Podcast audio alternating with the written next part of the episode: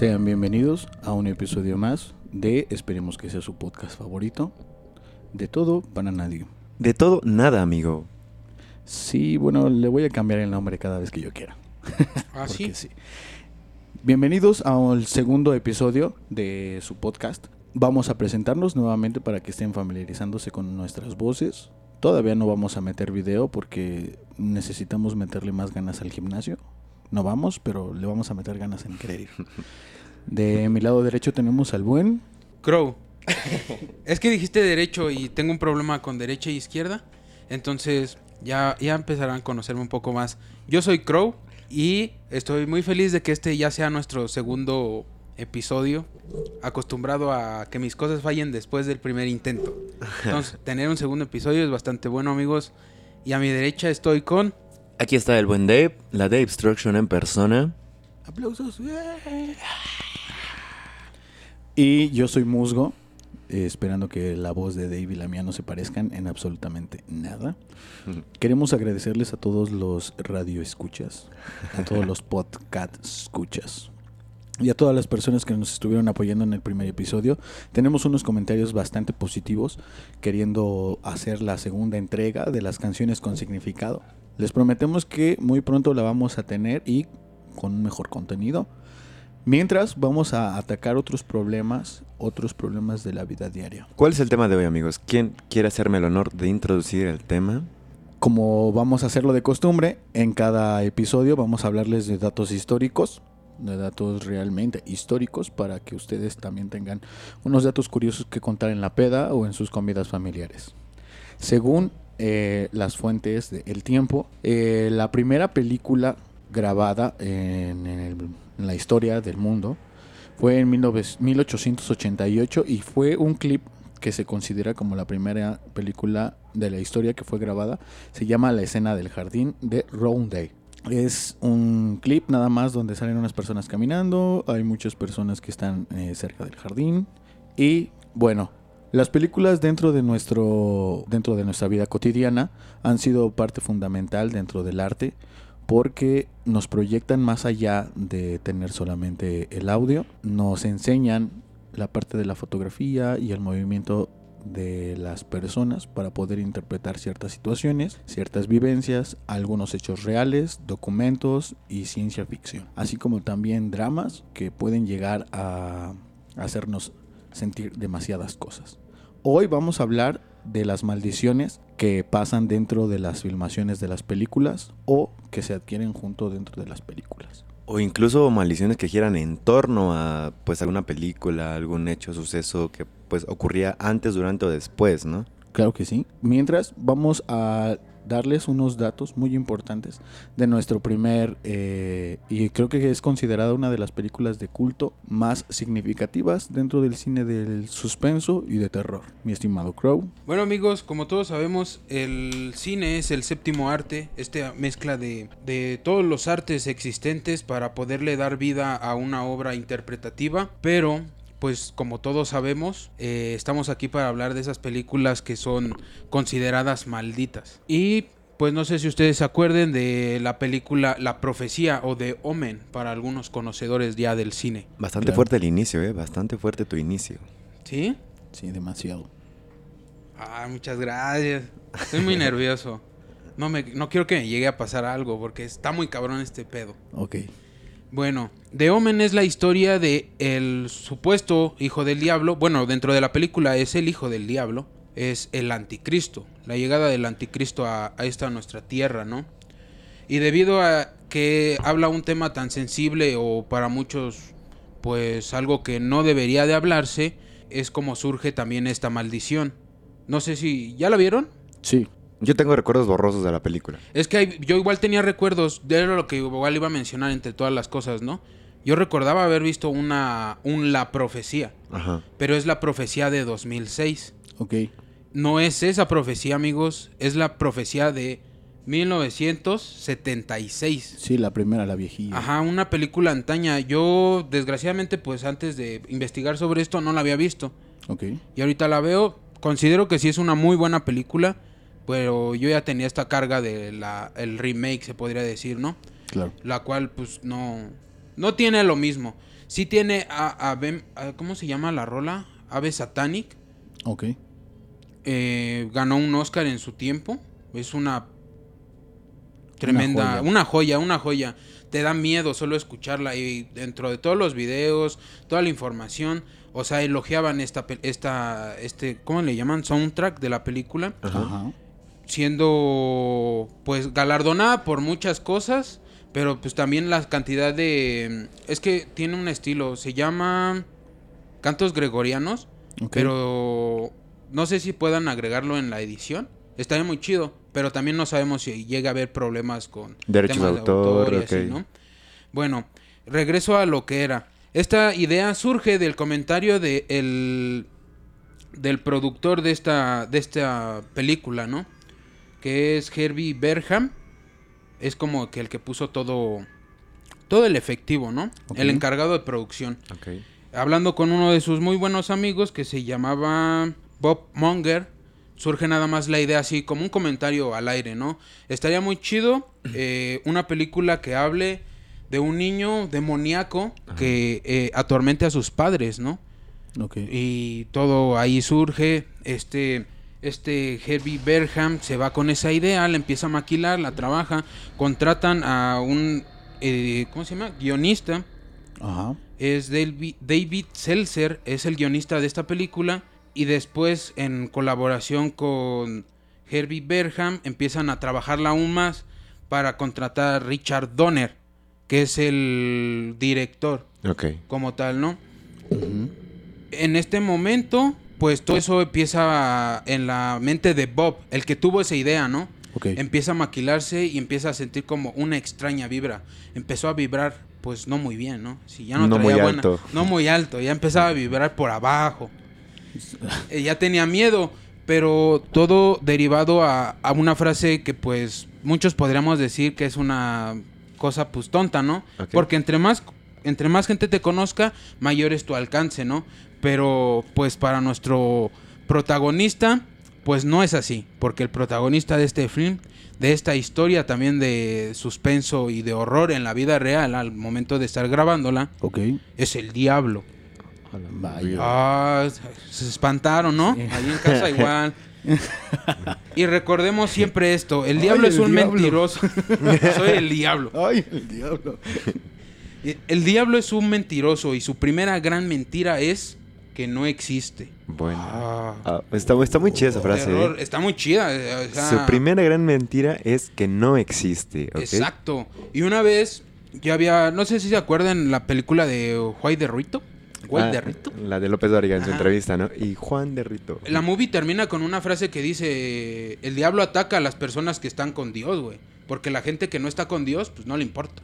Claro. Y este y muchos creíamos que es lo contrario. Pues esta película dice que no. O sea, entre menos, des- menos conozcas del diablo, más susceptible es a que te pasen cosas causadas por él mismo, ¿no? Pues una vez empiezan a trabajar con el guión, empiezan a hablarse todo eso, dos meses antes de empezar las filmaciones, ya teniendo todo este material y que eh, Bob Munger empezó a decir, eh, ya, ya me arrepentía de ser tu compa, básicamente le estaba diciendo a este güey. Ok. Y ya le estaba como que así entrando miedo, miedo del malo. Medio, medio, medio. Acá, ya no, ya no le estaba pasando bien.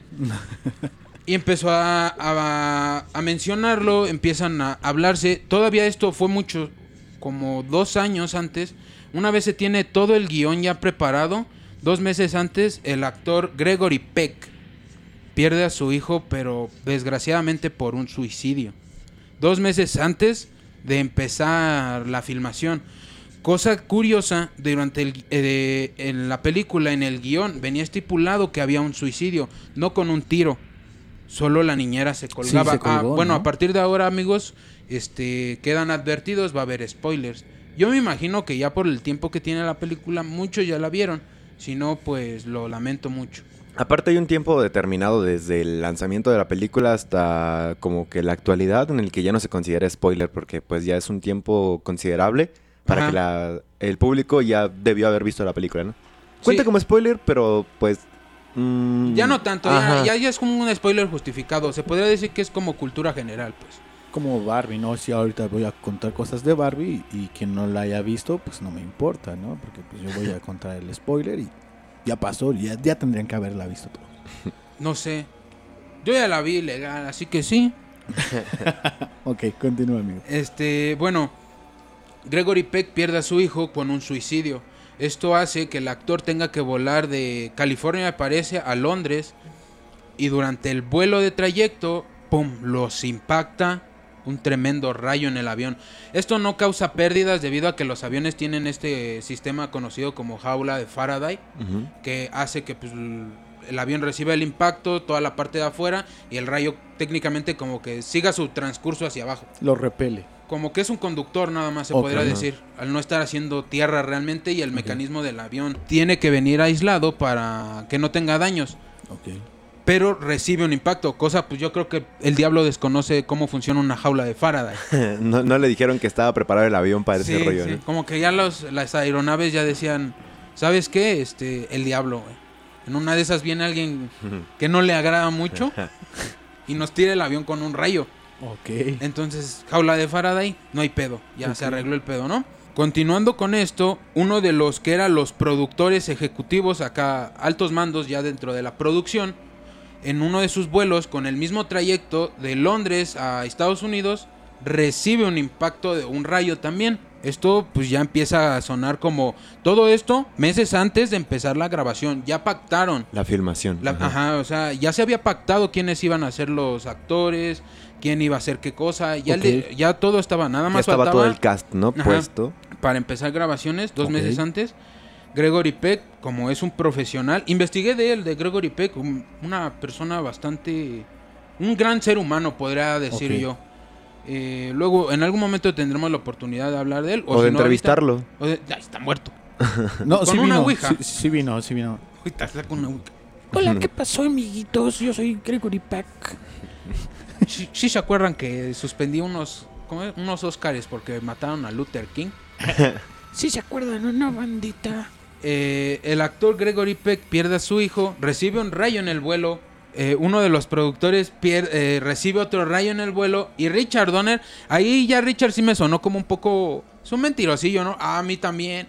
Ah, okay, ah, okay, okay, alimentando. A, a mí también me pasó así, güey. Como cuando en la primaria le contabas a uno de tus amigos, no mames, me salieron tres tazos de una bolsa, ¿no? A, a mí me amigo... salieron siete, güey, y una papa. Ah. De hecho, mi bolsa era de puros tazos, güey. Así, ¿no? Cuando llega tu compa, el que... Ajá. El, el yo compa. Más. Ajá. Llegó así ese güey, Richard Donner, güey, llegó y dijo... Ah. A ti en el aire, güey. Yo iba caminando en las calles de Roma y pum, güey, dos metros, cae un rayo. Y sí, sí pasó sí. eso. O sea, esos son los incidentes con rayos, ¿no? Ajá. Hasta ahí van tres. De veintiocho, dice. De veintiocho rayazos, ¿no? Pasa eso y durante... Ya, bueno, esos son meses antes, dos meses antes. Durante okay. la grabación, no sé si recuerden, ustedes me dicen que ya vieron la, la, la movie. Ajá, sí, hay claro. una escena en la que van al zoológico y los babuinos como que se alteran a la... a la presencia de pues del anticristo, güey. Okay. De ¿Los rabinos? No, unos ba- babuinos. Babuinos. Babuinos, ah, okay. un monito. Rabinas, okay. Los bambinos. Los bambinos, wey. Los niños chiquitos con pelo. Son ragazzi. Están en la filmación ya durante la filmación, güey. Okay. Aquí igual hay otra cosa que está como rara, ¿no? Los babuinos se alteran genuinamente, pero ya después explicaron cuál fue la, la razón por la que se habían alterado, que era porque habían agarrado como que a su líder, güey, a su a su líder de tropilla de los babuinos y okay. lo metieron en la cajuela, güey, del carro. Entonces, okay. eso los hizo enojar, güey. Okay. Y por eso esos güeyes estaban alterados genuinamente. Las jirafas, las creo que las espantaron con un león. Y aquí, curiosamente, uno de los... ¿Cómo se llaman? Cuidadores de los leones, güey. Es devorado. ¡Hala! Sí, güey. Atacado y devorado por, el, lo, por los leones, güey. Durante la grabación. ¿Durante la grabación? Ajá, durante la grabación. Eh, no lo grabaron, güey. Pero eso es lo... Bueno, durante la grabación pasa este suceso, güey. Ya empiezan como que a tenerse otras cargas, ¿no? Ya la gente empieza a tener miedo, güey. Especular Richard Donner ya empieza a decir, no mames, está cabrón. Eso y, lo dijo, o sea, así, textual. Así, en español, güey. Ah. En español lo dijo, güey. Y la gente, ¿what? What the hell?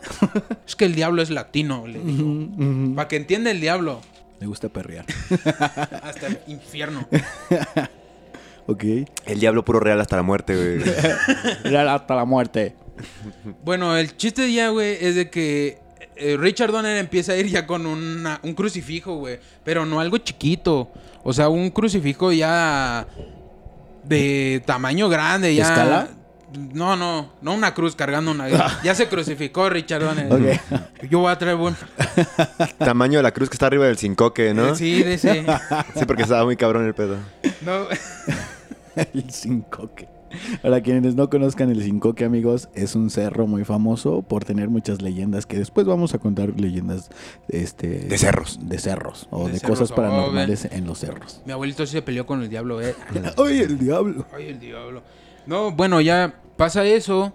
Eh, les digo, Richard Donner empieza a asistir ya al set de grabación y a los diferentes lugares con un crucifijo, güey. Y si nosotros creíamos que en los rayos habían terminado, se podrían decir, los, ansi- los incidentes en vuelo, pues, oh sorpresa, tiempo después utilizaban una avioneta, una avioneta pues pequeña, ¿no? Para, para las grabaciones que tenían que haber. En esos entonces, les recuerdo, mil novecientos setenta, ahí los setentas, güey. Okay. No había drones. Entonces claro. las filmas, las tomas de aéreas eran demasiado costosas y se realizaban ya fuese con helicópteros o con avionetas, para poder tener un claro. plano del área como en sus alrededores. No sé sí, si sí. recuerden escenas como eh, The La... Shining y acá. Ajá. Eh, fueron grabadas de esa forma, no con un dron. Sí, claro. Bueno, como dato, ¿no? Por la gente que es muy joven. Sí. Entonces, habían contratado una avioneta que hiciera estas tomas, ajá, pero por eh, incidentes y tiempos, pues agarró y el de la avioneta dijo, ¿sabe qué? Pues me salió otro trabajo, ¿no? Otra chambilla. ¿Me dan chance? Y los de la D C, pues sí, podemos recorrer unas cosas, ¿no? Recorrieron esas cosas y le dijeron, sí, no hay pedo. Eh, rífate tú a, a tu otro trabajo y sirve que sacas más dinero, ¿no? Ajá. Y agarró y dijo, va, les voy a hacer un descuento. Y okay. todos se quedaron así como, uy, ya todo vibras, todos estamos ganando más dinero del que esperábamos. Ajá. Y todos bien felices, ¿no? Ok. Pues en cuanto alce el vuelo esta avioneta... En, no me acuerdo, en la pista de, ter- de despegue, choca con una parvada de patos. Se no, llama parvada, sí, ¿no? Sí, sí, claro. Eh, las tu- la, no sé cómo funciona una avioneta. La hélice, esa cosa, ajá, se atrofia y hace que empiece a descender y cae sobre un carro. No digas. El mismo director de la película dijo, sobre el carro, güey, iba la familia, esposa e hijos del piloto. O no, sea que todos manche. fueron ahí. O sea, una familia completa murió, güey. Y todos no. se quedaron así como, oh, por Dios, pudimos ser nosotros, ya sabes, ¿no? Sí, sí, sí. Esa gente que en todo quiere estar. todo, todo es ellos, ¿no? Así, protagonismo ajá, puro. ¿Cómo, ¿Cómo hago que algo se trate de mí? Sí. Yo me iba a subir esa hoy, pero dijeron que hoy no, que mañana. Sí, sí, sí. Sería yo. Bueno, ese es el tercer... ¿Hasta ahí cuántos incidentes ya llevamos? Tres, cuatro... En, este es el tercero en avión, ¿no? Ajá. Y esto lo quiero recalcar porque todavía creeríamos que en aviones, pues ya, güey, ya, párale ahí, diablo. Es que, o sea, es muy difícil que, que incidentes pasen en un avión que ajá, en transporte terrestre o marítimo, ¿no? Sí. Es menos probable que tengas un accidente en avión, entonces sí, tengan, en el cielo, ¿con qué chocas? Sí. Con patos. Con, con patos. O sea, lo único que puedes chocar es con patos. Con Dios. Y con eso... Ah. Más bien, lo, con lo último que te esperarías chocar es con patos. Güey. No, o sea, porque los patos vuelan, güey. O sea, yo sí espero chocar con un pato si un día puedo volar. Pero no con una camioneta en el aire. Ah, sí. ¿Ve? Eh, ay, dato. Pero, o sea... ¿Sabías lo... que hay más aviones en el fondo del mar que submarinos en los cielos, güey? ¡A huevo! Okay. Mar... Dato curioso para que lo tengan en cuenta, amigos. Esto ya pues, dices, no, bueno, entre las cosas que van a pasar es cosas de aviones y ya, ¿no? Pero okay, igual aquí empiezan a reportar una cantidad inusual de incidentes entre el personal de grabación y el elenco, una cantidad inusual de accidentes automovilísticos. ¿Como choques? Ajá.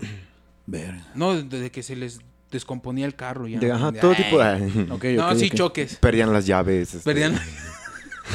No les respondía el seguro, güey. Se chingaban las monedas para darle el del parquímetro. Ajá, güey, madre. No, o sea, chocaban, o sea, como que era más común, ya más recurrente así. Sí, gente que llegaba llegaba tarde a, a grabar y... ¿Qué te pasó? No, pues choqué. Yo creo que ya está pinche gente mañosa, ¿no? Todos están chocando. Güey, qué choco. Como el vato del rayo, ¿no? ¿Qué te pasó? Ah, pues también choqué. También choqué y el güey con una caja de Dunkin' Donuts. Acá, ¿eh? Pero no se derramó mi café ni nada. Eh. Mañosos. Una cantidad inusual de incidentes, ¿no? Uh-huh. Ya eso empieza como que a le- disparar las alertas. Y claro. Tiempo después, durante la filmación, ves que viajan en la misma película, creo que a Irán, un país desierto, un lugar desier- desierto, porque es parte de la trama. Sí. Cuando están allá, el productor y postproductor... Bueno, varias gente, güey, de producción. Ok. Di- directivos de producción invitaron al elenco y a varias personas, güey, que consideraban importantes a ir a, pues, a comer al okay. restaurante que se encontraba en su hotel. Okay. No me acuerdo... Bueno, es que aquí varían los datos, no es que no me acuerde. Varían los datos de que sí estuvieron y poco... Y después de que se fueron, güey, ¡pum! Atentado de bomba, güey. Dentro de... Ahí les va un regalito hotel de San Quintín. Ah. Bueno, no era San Quintín, era okay, sí, el sí, grupo sí. Irá. Irá, así, Irá de... Irá a ver algo. Sí. Ok, pero no. Sí entendimos esa referencia. Es Ejército Republicano Irlandés. Oh. O sea, sí les mandaron un regalito. Pero no, no era un atentado como directo para ellos. Era... Creo que tenían problemas bélicos en ese momento con... con problemas de estado, pues. Ok. Y reciben ese atentado de bomba. Y a la gente así como de... Güey, ¿qué pedo? Queriendo regresar a casa, güey. Para, pues... acomodar, ¿no? Traían el negativo de la película. Okay. El avión tuvo demasiados problemas, güey. Creo que tuvieron como que detenerse dos, tres veces. En el momento en el que le cae un rayo a dos güeyes que iban en el mismo lugar, ¿no? O sea, a Gregory Peck y al otro güey. Dave. ¿Eh? A Dave. Ajá, creo que sí. Sí. Sí. ¿Sí? Sí. Ah, bueno. Le ca- les cae un rayo, güey. Ambos iban en vuelos distintos. Creo que hay otro güey que igual le cayó un rayo mientras iba volando. Y el Richard Donner mientras está caminando por las calles de Roma, ¿no? O sea, hay tres cabrones que traen pedos con los rayos. Ok. Un chingo de gente estuvo chocando, güey, durante la filmación. Ya traen el negativo de la película.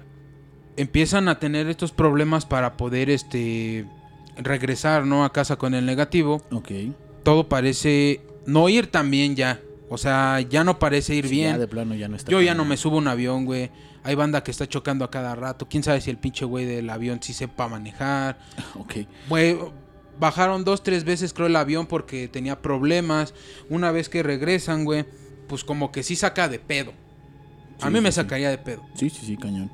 Y ajá. Aparte, otro cuidador. ¿Recuerdan esta escena en la que están los Rottweilers? Ah, sí, sí, Una sí. hermosa especie de, de animales. No mames, están hermosos los Rottweilers. Pero ahí se ven amenazadores y así. Okay. Bien ojete, ¿no? Cuando desentierran el ataúd del morrito. No sé si se acuerdan. Bueno, sí. Desentierran el ataúd para encontrar este quién era la madre, ¿no? Del anticristo. Y oh, sorpresa, se revela que el anticristo es un auténtico hijo de perra. Porque en la tumba había un perro.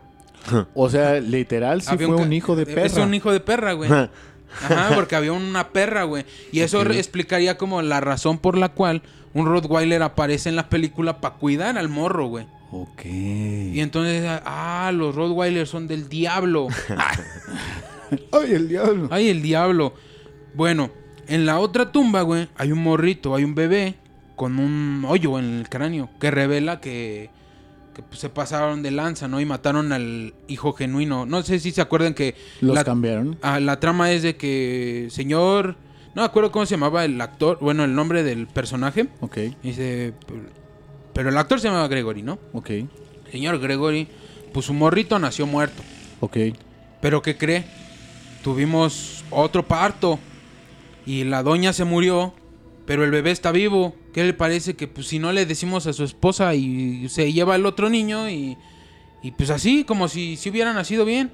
Claro. Entonces, esto empieza como que acá a traer el pedo y ataca. Bueno, ahí es cuando empiezan a tener como que miradas, ¿no? Que algo los está mirando. Pero que aparecen. eso, eso es este clásico del Seguro Social. Cambiar bebé. En Veracruz de, de cambiar no bebés. Eso es en serio, ¿eh? Sí, fue, sí fue en serio. Hey, sí soy, dices. Yo fui, yo fui uno de ellos. Lo avala el musgo porque tenemos un experto en la salud aquí presente. Ah, sí. Yo me acuerdo de esa publicidad, ¿no? Que había una enfermera malabareando sí, bebés. Si tú naciste en tal año, de tal año a tal año, eh, puedes venir con nosotros para ver si no fuiste cambiado de familia, ¿no? No mames, es en serio, güey. Sí. Bueno, okay. Bueno, se revela que hay una, una cantidad inusual de Rottweilers, güey, vigilando qué están haciendo con las tumbas. ¿Y qué pasa ahí? Pues hubo un entrenador de, de perros, güey, que fue atacado, güey. Y creo que sí le mutilaron una pata. O sea, los perros. Ese fue otro incidente. Y entre otro de los incidentes, güey, fue...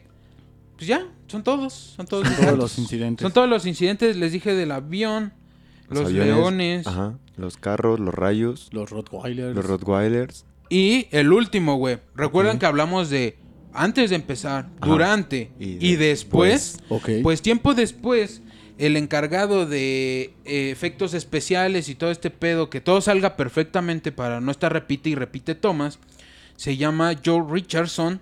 Fue el encargado de hacer esta escena okay. de que un vato es decapitado con un cristal, güey, así. Ah, perfectamente sí. así su cuello. Ah, y la escena se ve así como, ¡ah, por Dios! Su cabeza se desprendió del cuerpo. No. Pues este cabrón, no mames, le pasó lo mismo, güey. ¿En la vida no, real? No murió a él. Murió, ahí, ahí cambian los datos y las fuentes, ¿no? Okay. De que yo era su novia, datos. Eh, que era su novia y otra que era su asistente, güey. Okay. No sabemos qué sea lo que había ahí, ¿no? Pero iban en una carretera, olvidé dónde fue. Ajá. Pero, pero... curiosamente al pueblo al que iban, güey, tenía una simil- similitud con el título de la película que es The Omen, pero no me acuerdo cómo se llamaba el pueblito. Lo más curioso, güey, es que una vez que Richard sale del carro, ya después del accidente, voltea a ver la señal, güey, que está en el kilómetro sesenta y seis punto seis. ¿Real? Real, güey. No, ¿eh? Todo esto, amigos, por desgracia, pues fue una gran estrategia de mercadotecnia por parte de Fox, güey. Porque tiempo después sacaron unos, una serie de documentales en dos mil seis, okay. cuando sacaron las películas de La Profecía de mil novecientos setenta y seis como en un compendio okay. para venderlo y sacan un documental, güey.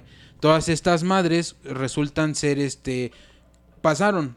La cantidad de incidentes pasaron, güey. Okay. Pero todos curiosamente acomodados, porque estás de acuerdo que sí, murió el hijo de Gregory Peck por un suicidio, güey.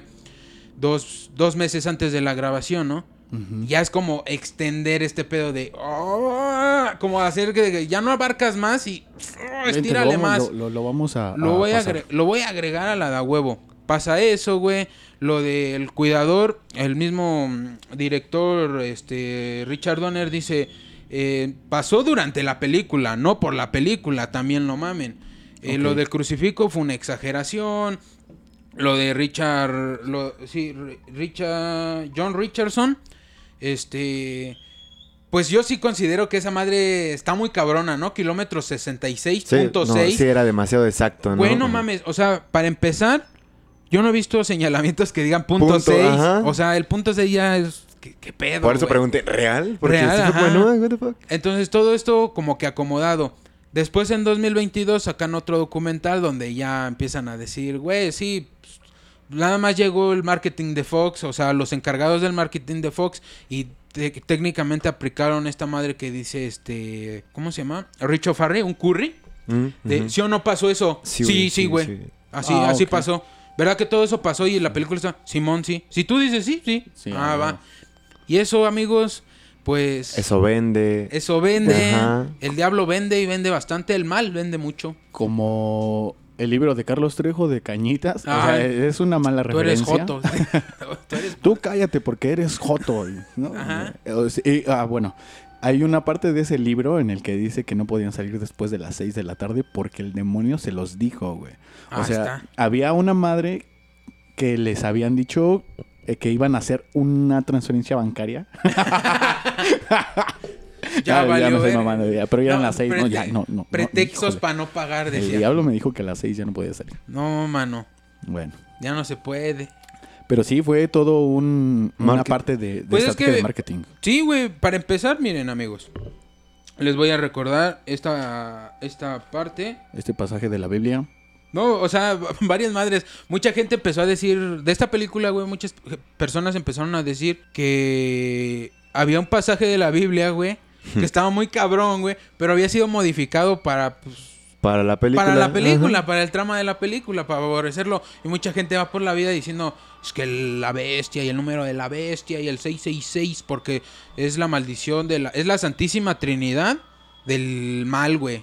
Es el anticristo, el diablo y creo que un demonio por ahí. Yo había escuchado que, bueno, es, esto no es eh, fuera de, de, de cotorreo, porque yo lo dije del pasaje de la Biblia, lo acabo de decir de mamada. Yo no sabía que ibas a decir eso. Pero recientemente eh, había escuchado que el seiscientos sesenta y seis es precisamente el seis, porque es uno antes del siete. Para la religión cristiana, el siete es el número perfecto. Entonces, el seis es un número antes del siete, que intenta igualar a la perfección de Dios, y es por eso que es de, el de, número de Lucifer. El, oh, no me... Porque es uno antes de la perfección. Como él quería ser perfecto, y como, pero era como una copia, ¿no? Quería, ajá, igualarlo, entonces por eso es seis seis seis de la... Pero ¿te has dado cuenta cómo el comunismo, güey, es rojo? Como el diablo. Empieza a sonar el himno. Sí lo voy a poner, el himno de la U R S S, ¿eh? No, pues sí, güey. Porque, güey, Dios es el poder, ¿no? Ok. ¿Y el poder de quién debería de ser? Del pueblo. Ah. Dios, el diablo es el pueblo. Oh, su... Ah, no es cierto, amigos. Cosas. Lo estoy inventando ahorita. Ok. Bueno, nos vamos a pasar con otros datos. Muchas gracias a nuestro estimado Crow por habernos dado esta estos datos. Sí, amigos, todo de, fue de, casualidad. O sea, pasaron, pero todos fueron casualidad. Unos acomodados y alterados. Y fue un marketing muy, pues, muy grande, la verdad, muy bueno, porque... No güey, güey, hasta la película fue planeada para ser estrenada el seis de junio. El seis de junio del setenta y seis, güey. O sea, seis. O sea, seis, como seis, una seis, forma seis, de ajá. decir seis seis seis. O sea, el, que todo cuadrado. Ajá. El remake en dos mil seis. Todo el tiempo fue como sugestivo, así como inconscientemente te lo van poniendo, pero en todos lados ves el seis y como fatalidades, ¿no? Ajá, como madres así, güey. Y después, pues, también Richard Donner aportó esta madre de recuerda que el diablo es un mentiroso y su primera gran mentira es que no existe. Ah, otra de las cosas que me, se me olvidó mencionar, güey. El vato este que fundó la secta satánica, güey. Ok. Pero el que es un pinche estafador, güey. No, okay. no el chido. Eh, okay. Empezó a decir, ah, esa película, güey, van a ver que van a tener un chingo de madres y va a estar okay. maldita y madres así. Y también de ahí se agarraron. Sí, sí, sí, sí, hay sí. un chingo de videos en YouTube, amigos, que pues ahí como todos dicen, ¿no? Dependen las fuentes y depende cuál es la intención del que quiera, del que te traiga esta información, güey, es como va a ser acomodada. Si yo okay. quiero asustarte, pues te la voy a traer a manera de que, hijo de su puta madre, y nadie lo puede explicar. No, sí está cañón. Y es saber acomodar las cosas, porque si no, pues todo puede quedar en una casualidad y ya. Y aparte, pues recordamos que tiene el mal incrustado en la profecía. Diablos. Pues bueno, pues sí fue de... una película con, con unas grandes maldiciones. Sí, amigos, espero no haberme extendido demasiado. Un poquito, sí, pero sí, vamos a pasarnos de lleno a los temas que nos trae nuestro amigo Dave. Trae unos temas muy buenos también. Yo, yo traigo unos datos por ahí de películas de la cultura popular de nuestras, pues sí, más recientes, entre comillas.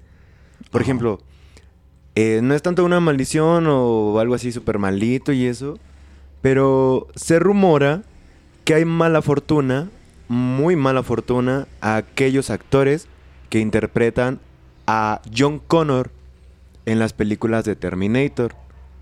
Okay. Ya saben, en Terminator dos es la primera vez que aparece, es el morrillo que está okay. todo el tiempo con Arnold, bueno, con Terminator. Y bueno, empezando con ese actor, en la primera aparición de John Connor, que fue en el noventa y uno, Edward Furlong, que es el nombre del actor, sufrió pues una sobredosis de heroína, ¿no? O sea, mucho tiempo después de, de haber grabado. Después también fue arrestado cuatro veces y en dos mil once se declaró en bancarrota, ¿no? Y aparte su exmujer le pidió que... Bueno, le puso una orden de alejamiento, ¿no? Entonces, pues como que toda la mala suerte después de John Connor. Después de la segunda vez que sale John Connor en películas, fue en el dos mil tres y el actor es Nick Stahl. Él protagonizó a, a John Connor en La Rebelión de las Máquinas y pues ya igual posteriormente fue arrestado por supuestamente pues andar este, en transporte público así como sin dinero y que esas cosas. Y aparte fue detenido en varias ocasiones por posesión de drogas. Igual, ¿no? Otro actor de John Connor. Okay. Hubo una breve serie de televisión en el dos mil ocho y dos mil nueve eh, donde el actor Thomas Dekker, pues repito, a John Connor, igual fue arrestado bajo la acusación de un presunto atropello a un ciclista con su auto. Ya este, después le dieron un cargo menor, pero pues bueno, igual, ¿no? Todo coincide posterior a John Connor. Después de interpretarlos. Ajá, y final... Pero... Espera, voy con el último nombre. Finalmente es Christian Bale, quien en dos mil nueve interpretó a John Connor en Terminator La Salvación. Y pues se hizo viral un video de él donde como se pone loco, ¿no? Así con el director.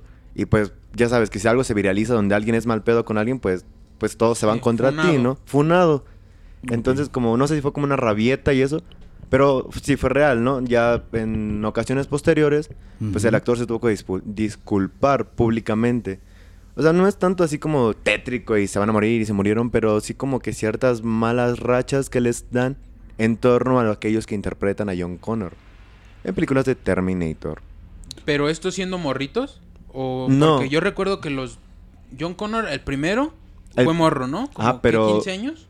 Pero pues yo supongo que crece, ¿no? Tiene que crecer. No, sí, pero los otros igual lo interpretaron cuando eran no, niños. No, ya el de... Adultos, ¿no? Ajá, eran una versión más adulta o adolescente de John Connor, se supone. Mm. Bueno, sí, sí, tienen que crecer. No, no, no es como los Simpson que todo el tiempo se quedan. No los chiquitos. Guardan, los congelan.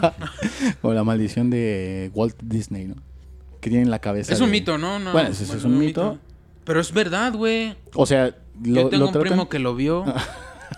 Lo tratan de disfrazar como verdad porque hay muchas cosas que dicen eh, la película que se hizo Frozen.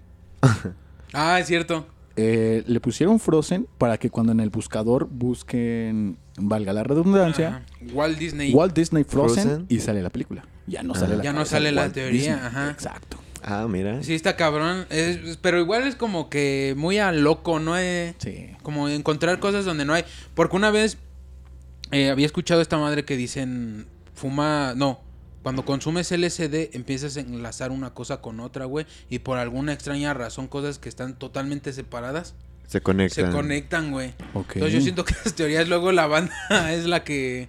Sí, sí, sí. Anda se pasa. En eso, güey. Como la banda que hace la teoría de Pixar, ¿no? Que a fuerza... Todo, bueno, todos conocemos a Pixar, ¿no? La empresa. Sí, claro. Y hay una teoría hecha por... Pues por los propios fans... Donde conectan exactamente todas y cada una de las películas de Pixar en orden cronológico.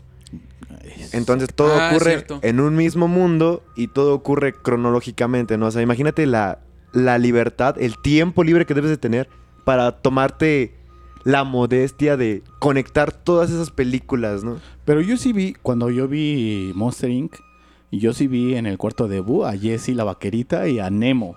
La neta. Ah, pues sí. sí. Ah, bueno, la sí. Peli- son son la, como sí. figuras emblemáticas, ¿no? Pero pues, o sea, sí Pero podría de Pixar. Ser. Ajá. Nadie, nadie dice que no.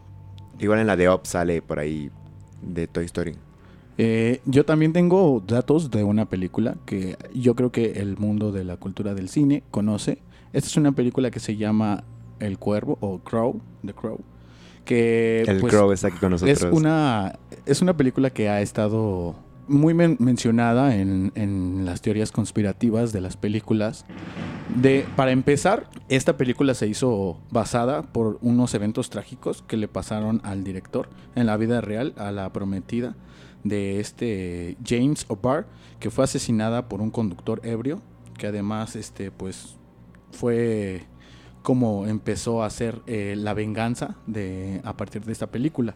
Hubieron sucesos... Eh, bastante tétricos dentro de la película. Para empezar, con el actor principal, que es Brandon Lee, el hijo de, de Bruce, Lee. Bruce Lee y hermano de Brócoli.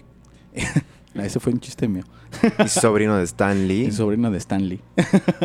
Bueno, eh, cuando empezaron la, la filmación, antes de llegar a la, al suceso principal, que fue con Brandon Lee, hubo unos sucesos que, pues sí, eh, la primera vez cuando rodaron, Eh, la película, el carpintero de, que hacía la escenografía, llamado Jean Martin Hughes, de veintisiete años, sufrió unas quemaduras en su cuerpo cuando tocó unas, unas líneas de electricidad, o sea, unos literal unos cables pelados. Ok.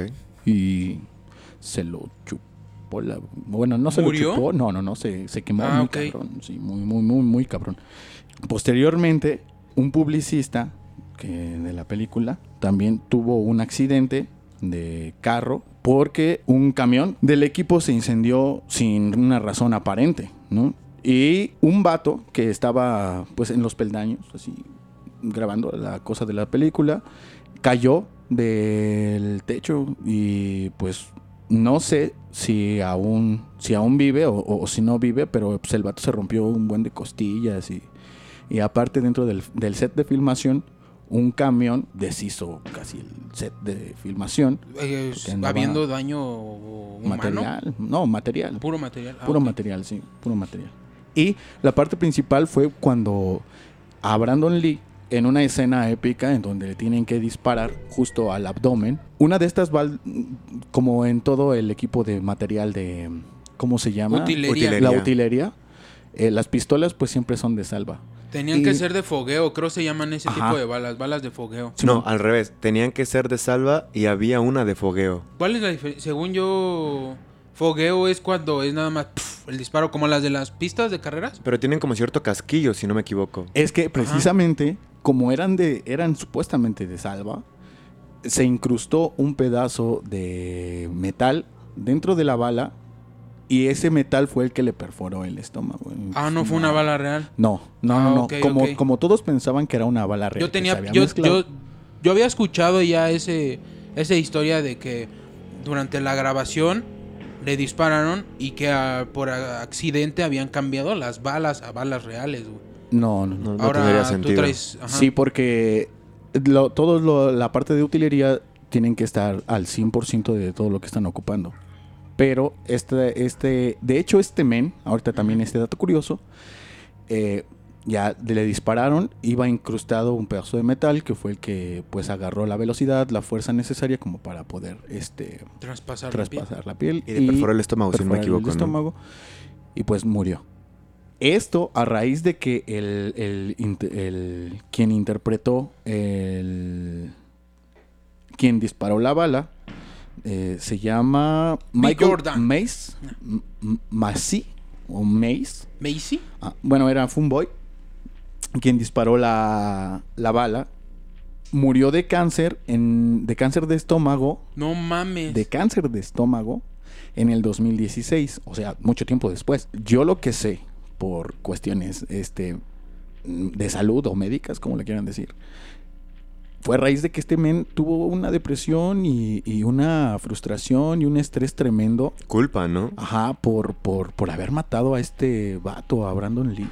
Y pues el hijo del legendario Bruce Lee, sí. No cualquier persona también. No, entonces, a raíz de eso, pues se enfermó de cáncer del estómago. Y fue curioso porque a Brandon Lee lo mataron con, con la bala de salva en el estómago. estómago. Entonces, sí se vincula, puede ser casualidad, puedan llamarle como ustedes quieran. Pero pues ese es ese la parte de, de los de las cosas curiosas o raras que llaman como una maldición para, para la película una... del cuervo. Bueno, yo iba a mencionar el pedo este que recuerdan a Heath Ledger, el actor ah, que famoso. Dio vida a Guasón, Joker, al Guasón, Joker. Al Jajas, a este men, risas. Al Risas. Había encontrado una teoría que lo vinculaba directamente con El, con Brandon Lee, con el actor de El Cuervo. ¿Ah, sí? Ajá, pero los vinculaban de tal manera, güey, que eran como vertientes completamente. Porque haz de cuenta que el jefe de Heath Ledger era corredor de carros, güey. Okay. Era piloto o algo así de, de autos, güey. Y el papá de, de pues, Brandon Lee era Bruce Lee, güey. Y entre ambos, haz de cuenta los padres... Bruce Lee era como fanático de la de carreras, güey, de los autos. Ok. Y el papá de Heath Ledger, güey, era fanático, era corredor de carros, güey, y era fanático de las películas de Bruce Lee. Ok. Esa es otra, y también una que era como la similitud entre los personajes, ¿no? Que ambos estaban cabello largo y maquillaje blanco en el rostro. Aparte que había muerto, muerto a la misma edad. edad, veintiocho años me parece, ¿no? Edad. a, a los veintiocho, güey, una cantidad de datos como eh, una similitud, que era como si los dos tuviesen la una vida que iba a cruzar en algún momento. Okay. No sé si se conocieron, pero ambos murieron. Como que mismas características en ajá, vidas diferentes, ¿no? Ajá. Y hasta fisio- fisiológicamente, bueno, si pones uno se con parecían. El otro. Bueno, en sus papeles, güey. Ajá. No sé si así... En la vida real. En la, la vida real. real. Ajá. Eso estaban es guapos. Un datillo dos. Ahí extra. Sí. Pero... Un dato espantaviejas lo llamarían algunos. Sin costo. Ya que estamos en esos datos y ya que mencionaste a Heath Ledger, igual hay, pues... Pues ciertas como cosillas, ¿no? Como curiosidades en torno a la trilogía de Christopher Nolan de, de Batman, ¿no? Bueno, Batman, perdón.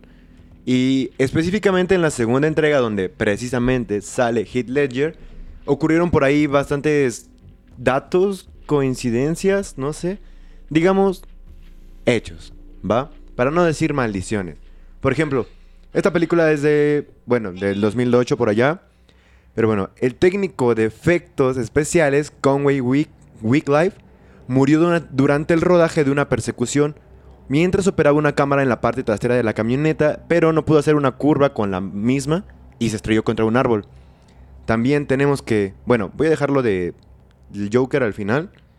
Pero bueno, eh, igual, en, dos mil, en dos mil ocho, Morgan Freeman, que pues todos sabemos que es tiene un... Dios. Ajá, que es Dios.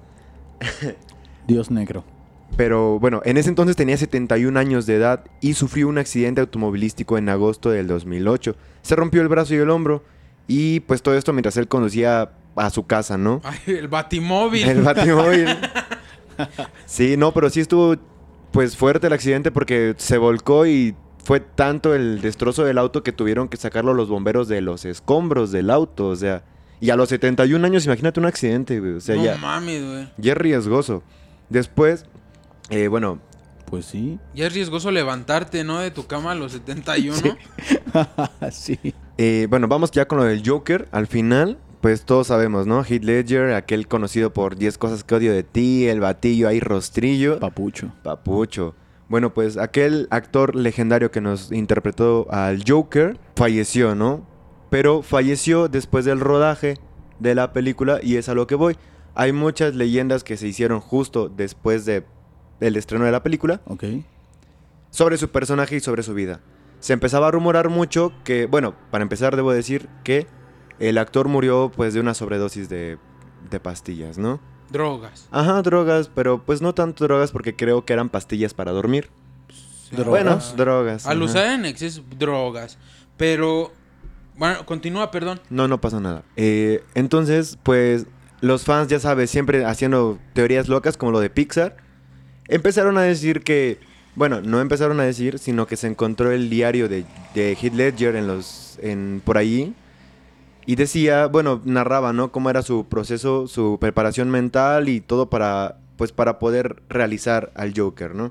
Ok. Ya saben que el Joker es un personaje acá medio, pues, muy loco, ¿no? Locochón. Locochón. Locochón. Entonces su diario, eh, pues, contaba ciertas cosas. Igual hay rumores de que les enviaba regalos raros al elenco. Como para meterse mucho en su papel, incluso fuera del set, ¿no? O sea, como... Tiene un nombre ese estilo de actuación, ¿no? Sí. Cuando ya, ya todo el tiempo ya empiezas a decirle ya a la banda tu, que te rodea. Dices, ya vives tu personaje. Ajá, ya no me digas Julio, güey. A partir de ahora soy el Joker. Y un pedo así. Ah, chido, carnal. Y ya te vas, güey. Sí, sí ha pasado. Sí tiene un nombre, pero no me acuerdo la verdad. El chiste es que se encontró el diario donde ya era muy es, eh, explícito, ¿no? De cómo fue su preparación, su... Lo que muchos le llaman el diario que, pues, eh, explica su descenso a la locura, ¿no? Ajá. Pero ya no del Joker, sino de Heath Ledger. Y pues bueno, seguido a esto y toda su preparación y al final la gran interpretación que le dio al, pa- al personaje, pues muchos dicen que pues fue como un tipo de suicidio debido al daño que le provocó este papel, ¿no? En su carrera. Ok. Pero aquí voy con el dato real, que hay una entrevista donde a su hermana se le pregunta que qué onda, ¿no? Que por qué se suicidó, que si de plano el papel lo dejó muy dañado, ¿no? Ok. Y ella cuenta que no, ella desmiente porque dice yo todavía... Una noche o unas noches antes estuve con él. Creo que iba a ser Navidad, un rollo así. Ajá. El chiste es que estaba hablando con su hermano y él todo bien. Y le contó que estaba muy orgulloso de su papel del Joker. Dice, y la verdad estoy tan orgulloso, orgulloso que quiero volver a trabajar con Christopher Nolan, ¿no? Y también con... ¿Con quién era? Bueno, otro, otro par de actores del cast. Ok. Uh-huh. Tenía planes a futuro de hacer otra película con ellos porque estaba realmente orgulloso de su papel. Y estaba muy alegre, le estaba contando sus planes, como sus motivaciones, ¿no? O sea, como de, esto va a detonar y de aquí para adelante soy un nuevo, ¿no? Ok. Pero pues, igual, este, ya se le había advertido a, pues, a Heath Ledger de el, las consecuencias, ¿no? Del abuso de, de sustancias, específicamente de las pastillas para dormir. Pero pues no hizo, no hizo caso, ¿no? Hizo caso omiso. Hizo caso omiso. ¿Y sabes qué es curioso? ¿Sabes quién fue el... el vato que le advirtió de todo esto? ¿Quién? El primer Joker. No. Uh-huh. ¿Tienes el nombre? Jack Nicholson. Ándale, Jack Nicholson. No. Él fue el vato que le avisó a, pues, a Heath. Le dice, ten cuidado con el uso, bueno, el abuso de pastillas para dormir porque pueden generarte realmente un problema muy serio, ¿no? Jack Mamá. Nicholson, desmiéntanme si no es el protagonista del Resplandor. Sí, es él. Sí. sí. Ay, aquí está Johnny. Actor, actorazo. Entonces, pues, él le, le advirtió del abuso de pastillas para dormir, pues como que hizo caso omiso y pues al final todos sabemos en qué acabó la vida de Heath Ledger. No, terminó ah. con toda su carrera simplemente por abusar. Sí, es un problema en los que muchos de los actores se meten demasiado con el personaje. Llegan a, a inmiscuirse mucho en esa parte. Mentalmente somos unas personas que si no nos comemos el mundo psicológicamente... El mundo nos come, pero demencialmente. La estabilidad mental es muy frágil. Cuiden su estabilidad mental, vayan al psicólogo, amigos. Si tienen problemas, escuchen nuestros podcasts. Pero... No los van a resolver, pero se van a distraer. Pero siempre háganle caso a Jack Nicholson. Ok. Bueno, yo sabía que estaba maldito el personaje, ¿no? También. Del Joker. Pues es una leyenda. Pero nada más muertos, yo nada más conozco a... Heath Ledger. Ajá. Pero por ejemplo, después de... Está maldito porque después del Joker de Jared Leto, su carrera se fue al abismo. Ah, pero lo hizo tremendamente mal, ¿no? Ajá. Bueno, yo creo que es eso. Alguien se murió y fue su carrera.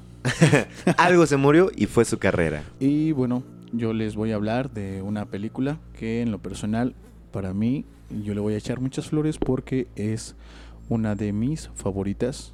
Eh, yo creo que es la película de terror favorita, pues en todo el, en el universo de películas de terror. A partir de esta película que se grabó, pues casi todas las películas de terror que traen como la onda muy, muy enfrascada del terror fue inspiración de esta película. Que, como dato muy curioso, le encargaron o le sugirieron dirigiera Stanley Kubrick, que es un cineasta también del cine de terror, pero él la rechazó porque él dijo que eh, en esos tiempos la dimensión del tema que querían tocar ellos, uh-huh, pues era enteramente algo malo.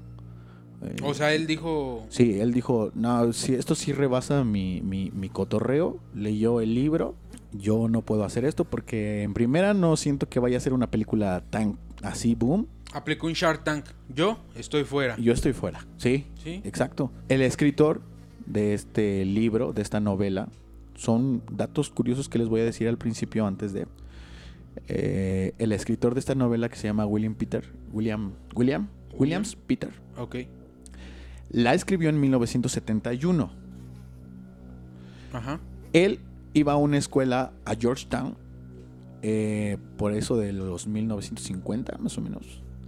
Pero en mil novecientos cuarenta y nueve, como esa escuela en donde iba, en la universidad en donde estaba él, era de jesuitas, o, o bueno, la, la dirigían jesuitas. Él escuchó cómo estaban discutiendo o cómo estaban debatiendo el exorcismo de un niño que fue en dos localidades diferentes, pero ellos fueron parte del exorcismo. Esto ocurrió en mil novecientos cuarenta y nueve.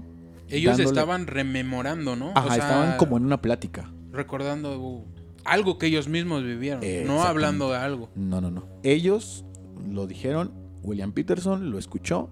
Él, pues, obviamente lo adaptó a su novela El Exorcista. Esta película es El Exorcista, de William Friedkin, de mil novecientos setenta y tres.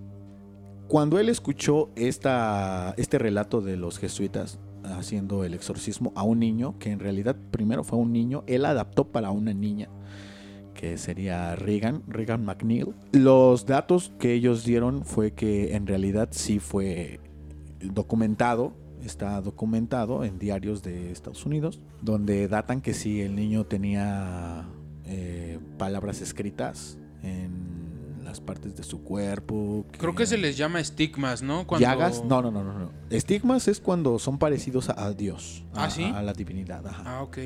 Cuando son, son señales, son, son simplemente señales. Entonces, uh-huh, él tenía señales de que algo le estaba ocurriendo al niño. Entonces, lo que hizo William Peterson es, es adaptar la historia que él escuchó a una novela. Eh, ok.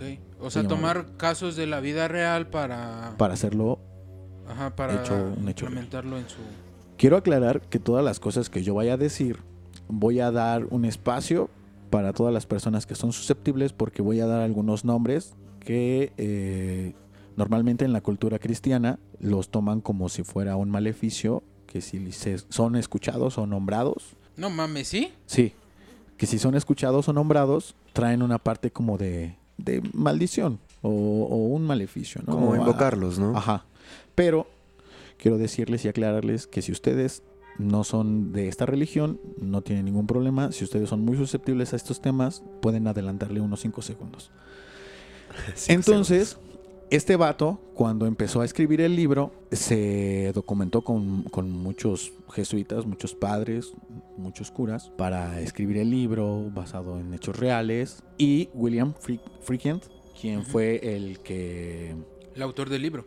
No, William Friedkin es el director. Ah, okay. William Peters es el, el escritor. Me confundí, disculpa. Ajá. Ellos se, se juntaron para hacer toda esta, esta idea de grabar la película, y lo que el director quería hacer desde el principio es no llamar a estrellas de Hollywood para hacer la película, sino que llamaron a, a actores eh, secundarios, como vaya, independientes, no, fueran, ¿no? Ajá, para que la misma, el mismo público que escuche, que, que vea la película, no se quede con el, ah, es que este hizo tal película, entonces ya no lo puedo tomar tan serio en una película de terror porque, pues no, no lo veo en, esta, en este papel.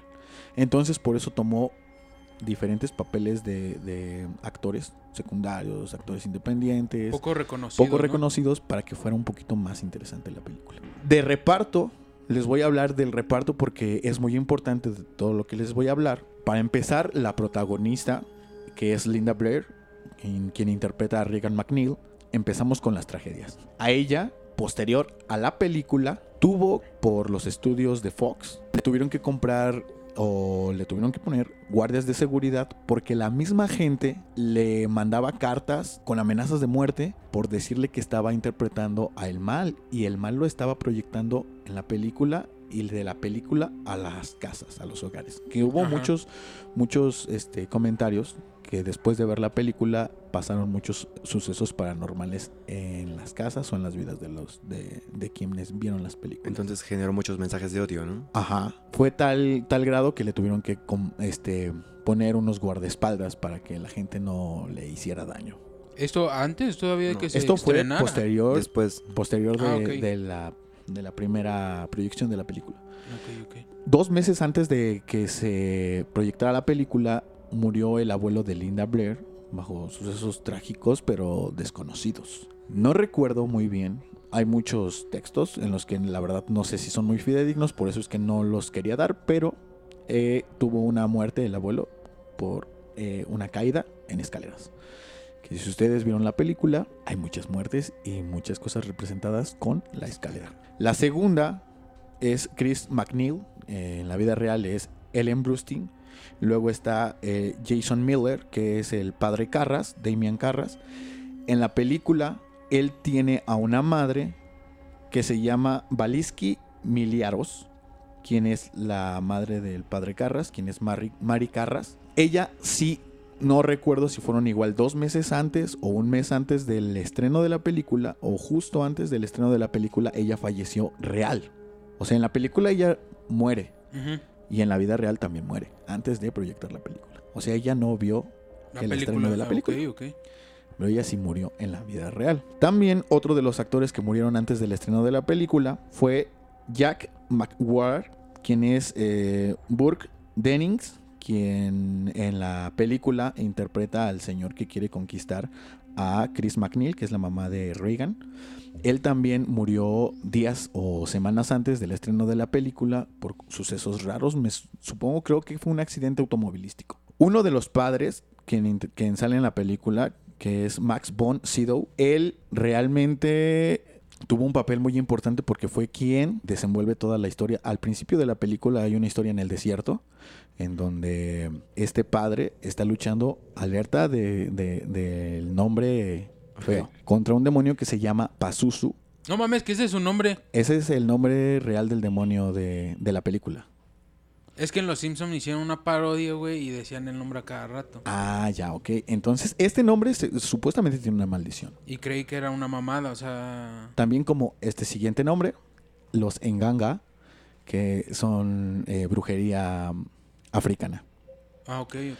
Entonces, eh, cada vez que son pronunciados, eh, según este, este demonio, de este nombre, es el demonio de los vientos. Hay una... secuela de películas inimaginables del Exorcista. Está El Exorcista al comienzo, El Exorcista dos, El Hereje, El Exorcista tres, este... Más fuerte que nunca. Más fuerte que nunca. Hay una serie incluso que salió del Exorcista donde sale un mexicano que es Alfonso Herrera, Poncho Herrera, como el padre. Y como dato curioso, al final, bueno, como spoiler, al final de uno de los capítulos descubren que la madre de esa serie uh-huh. es Regan McNeil. O sea, la morrita del Exorcista. Pero, y a, a quien se le mete el demonio es a su hija. O sea que el demonio nunca salió. O sea, espera, espera. Cuando dices la madre, ¿te refieres a como la que se encargó de organizar todo el rollo? Ajá. No, no, no, no. O sea, en la misma serie, ¿no? En la misma serie. La, la serie habla de que le llaman a un padre para exorcizar a una morra, pero quien llama al padre es Regan McNeil. Pero en la serie tiene otro nombre y al final dice, no, la verdad es que yo no, no es mi nombre. Mi nombre real es Regan McNeil. Ah, en la serie. Yo pensé que ya así como... Close-up su rostro. Oh, sí. No. Ya, ya, ya te entendí. Ya, ya, sí, ya. Ok. Bueno, esas, esas, eh, esas tragedias de los actores... fueron a raíz de todo esto. Antes de la producción de la película, se grabó en un edificio de Nueva York. Desconozco, ya no me acuerdo, creo que era en la avenida ciento cincuenta de Nueva York. El edificio número seiscientos sesenta y seis. Neta. Es en serio. Eso sí, eso es, sí es real, no es como lo de la carretera. Ajá, esto sí es real. Oye, sí, lo de la carretera era real. Y uno de los sets de filmación en donde estaba la casa, ¿cómo se podría decir? Eh, la casa set de grabación, ¿no? Pues es un set de grabación, pero ahí tenían el cuarto de, de Regan. Un foro. En, el, pues sí, la recreación del cuarto. Ah, pero en grande, ¿no? Que nada más tiene tres paredes para... No, dos paredes para hacer cuarta para pared. Para poder grabar. Pero uh-huh. sí, este era el cuadro, el cuarto completo. Uh-huh. Todo ese set, había otros cuartos también que recreaban la casa. Se incendió sin motivos aparentes, o sea, no sé, un corto eh, que se haya incendiado, incendiado por unas veladoras tiradas o algo así, no. Sin razón aparente se incendió todo el set de filmación, excepto el cuarto donde hacían el exorcismo a Regan McNeil. No mami. Esto es real. Y uno de las per- unas de las personas quien ambientaba el cuarto con frío, o sea, porque era una nevera. Ajá. Él tuvo un accidente y falleció. ¿Durante la grabación? Durante la grabación. A raíz de, de varios sucesos que se fueron dando, el director William Friedkin ya había llamado a uno de los padres para actuar como un padre real, quien es William O'Malley, quien sí en la vida real sí es un padre, para ayudarles a, a toda esta parte de, de conducir a quienes eran los exorcistas, a decirles, miras, vas a decir esto, o ah, ya, párate así, así cosas así. Un ¿no? padre jamás, un padre de verdad jamás se pararía así, con la mano en la cintura, ¿qué Ajá, te pasa? Sí, ah. o, o deja de pintarte los labios, ¿qué es eso, no? Sí, ve con morbo a ese niño. Le decía. Ok, el, el director le dijo a Maley que realizaron un exorcismo al set de filmación por todas las, las cosas extrañas que habían pasado, pero el padre se negó. O sea, él dijo, mira, la neta, en español. Así lo dijo textual y cito. Mira, al chile no voy a hacer nada de lo que tú me estás diciendo. Tú no eres mi papá. Tú no eres mi papá y yo soy mi propio jefe y mi jefe más directo es Dios. Oh. No. Habla con él y después me avisas. Sí. No lo quiso hacer porque ya se estaba especulando muchas cosas. Entonces lo que hizo es llamar a todos, a todos, a todos, a todos. Realizó una misa, como se le llamaría aquí, y bendijo a todos para que mientras estuvieran tranquilos. Cosa que no sirvió de nada. No, todos hemos visto las películas, ¿no? Cuando hay una misa, hay una bendición, como que alteras al diablo. Eh, exactamente, exactamente. Dice, ah, pues más, güey. Ajá. Esta, eh, estas situaciones raras fueron hincapié. Hay una muerte, no muerte extraña, hay un intérprete que lo pasamos como desapercibido. Es un radiólogo que sale como extra médico, o sea, él sí fue radiólogo, pero sale como un extra médico en la película cuando están revisando a Regan para ver si no tiene cosas en la cabeza. Él, tiempo después, dos años después de que se terminó de filmar la película, realizó un asesinato a su novia y cuando lo llevaron a declarar y a la cárcel, le inculparon otros asesinatos más a homosexuales y esto fue una inspiración para el mismo director de grabar otra película que se llama Contacto Francés. No la he Fra- visto. Con- Contacto en Francia.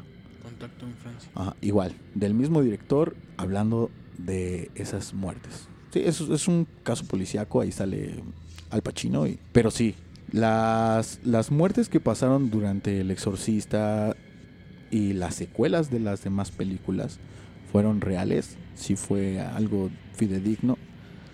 Muchos especulan en la, en la parte paranormal que al decir los nombres que dijimos hace rato de los demonios... Pazuzu. Sí tiene mucha influencia en la parte del cine. Son sucesos que realmente no tienen una explicación lógica, ¿no? Lógica. O sea, o, pues sí, es más que nada por el lado de lo lógico. Porque tú lo dices, que se queme algo, normal. Pero lo investigas y ves que no viene el fuego de ningún lugar, sí, pasa a ser paranormal, ¿no? Sí, eso sí fue real, o sea, que, que no encontraron el motivo para que... ¿Del por fueron, qué? Fueron nueve muertes durante el proceso de filmación y me parece que fueron cuatro después de, de estrenar la película. Ajá. La carrera de quien interpretó El Exorcista en la versión de teatro igual se fue a no, la shit. No tuvo éxito. Regan McNeil, bueno, eh, Linda Blair solo tuvo papeles pequeños, a excepción de Ellen Burstyn, que sí salió en varias películas muy exitosas, por cierto. Una de ellas es Requiem for a Dream, es oh. la protagonista, es ella.